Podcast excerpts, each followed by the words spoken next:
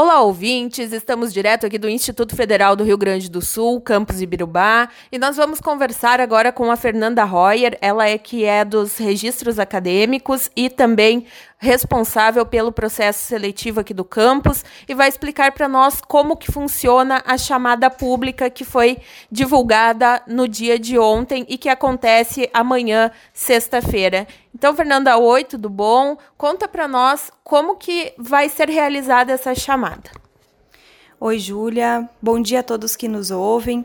Bom, eu acho que é muito importante a gente esclarecer algumas questões sobre a chamada pública, porque muitos candidatos acabam não, não acompanhando os, os, chamamentos, né? Sai a primeira chamada, a segunda chamada, e eles desistem. Então, ontem foi publicada a chamada pública, que consiste no chamamento de todos os candidatos classificados, aptos pela prova e pelo Enem, para que eles compareçam ao Instituto Federal para realizar a sua matrícula naquelas vagas restantes, né? Que não foram preenchidas nas primeiras, segundas e terceiras chamadas, de, claro, respeitando sempre a classificação, né, tanto pela prova quanto pelo Enem.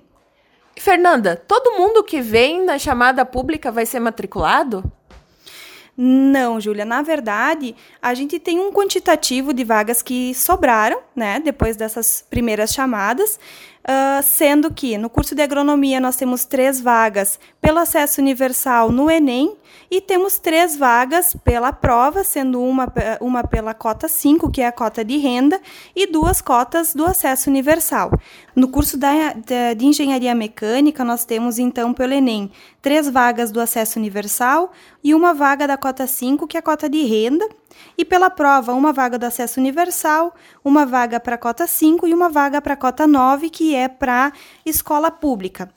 No curso de Ciência da Computação, nós temos então pelo Enem cinco vagas no acesso universal e cinco vagas para a cota de renda, cota 5. Para a prova, uma vaga para o acesso universal e duas vagas para a cota 5, cota de renda. E esse ano em especial vai haver chamada pública também de um curso integrado, não vai ser apenas dos cursos superiores, é isso? Isso mesmo, Júlia. É uma situação um pouco atípica, né? Então a gente pede que todos aqueles que se inscreveram para o curso técnico em agropecuária integrada ao ensino médio, que também acessem o edital pertinente ao seu nível de escolaridade, porque nós temos também uma vaga pelo acesso universal e três vagas na cota 5, que é a cota de renda. Então, esse ano também teremos chamada pública para os alunos do integrado que se inscreveram para o curso de agropecuária. Então, né, Uh, esses alunos, por serem menores de idade, a gente então solicita que é obrigatório o comparecimento de um responsável junto para o ato da matrícula, além de toda a documentação que esses alunos devem trazer, que consta lá no nosso site de ingresso, uh, ingresso.ifrs.edu.br, onde eles acessam toda a documentação e todas, o, o, todas essas obrigatoriedades para poder participar da chamada pública. Júlia, uma coisa que eu acho importante frisar também é o horário. Cada curso tem o seu horário, tá? O curso, de, o curso técnico em agropecuária, no caso que nós estávamos falando, inicia às 8 horas da manhã de sexta-feira, dia 14. O curso de uh, Ciência da Computação Superior ensina, in, uh, inicia às 9h30, Agronomia inicia às 13 horas da tarde e Engenharia Mecânica inicia às 15 horas. Se esses candidatos chegarem atrasados, Júlia, eles não podem entrar. Somente entra na sala quem estiver lá antes desse horário. Esse horário que eu acabei de, de, de comentar é o horário de fechamento das portas.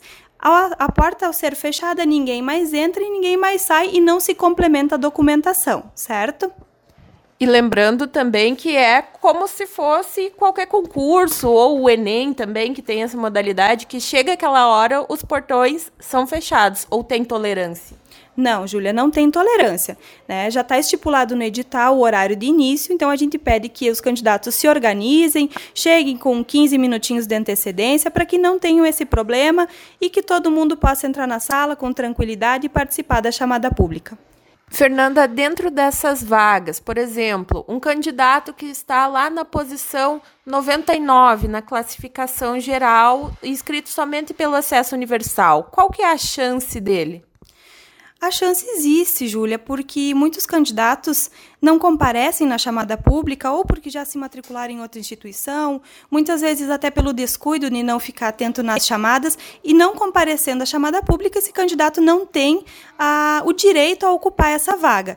A gente, respeitando a ordem de classificação, vai chamando o próximo candidato. Se aqueles candidatos dentro dessa cota, que o candidato lá na, nona, na 99 posição, não estiverem presentes, existe a chance dele ser chamado e, enfim, né, poder realizar a matrícula para aquela vaga. Claro, como você perguntou antes, nem todos serão matriculados. Mas você estando presente na chamada pública, você vai fazer parte da lista de espera, né, dessa lista de suplentes, e lá, à medida que as aulas forem iniciando e que a gente tenha a abertura de novas vagas por alguma desistência ou cancelamento, você que esteve presente na chamada pública vai ter o direito a ocupar essas vagas. Os ausentes, no caso, eles já são automaticamente desclassificados. E uma questão para a chamada pública dos cursos superiores, a reopção de curso, como que vai funcionar? Sim.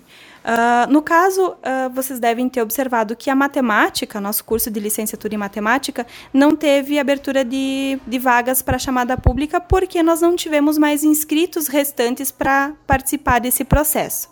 E nós temos vagas sobrando para esse curso, então os candidatos que não forem contemplados no seu curso de origem. Por exemplo, eu me inscrevi para participar do curso de engenharia mecânica e eu não fui chamado. Eles fecharam as vagas e eu não fui chamado.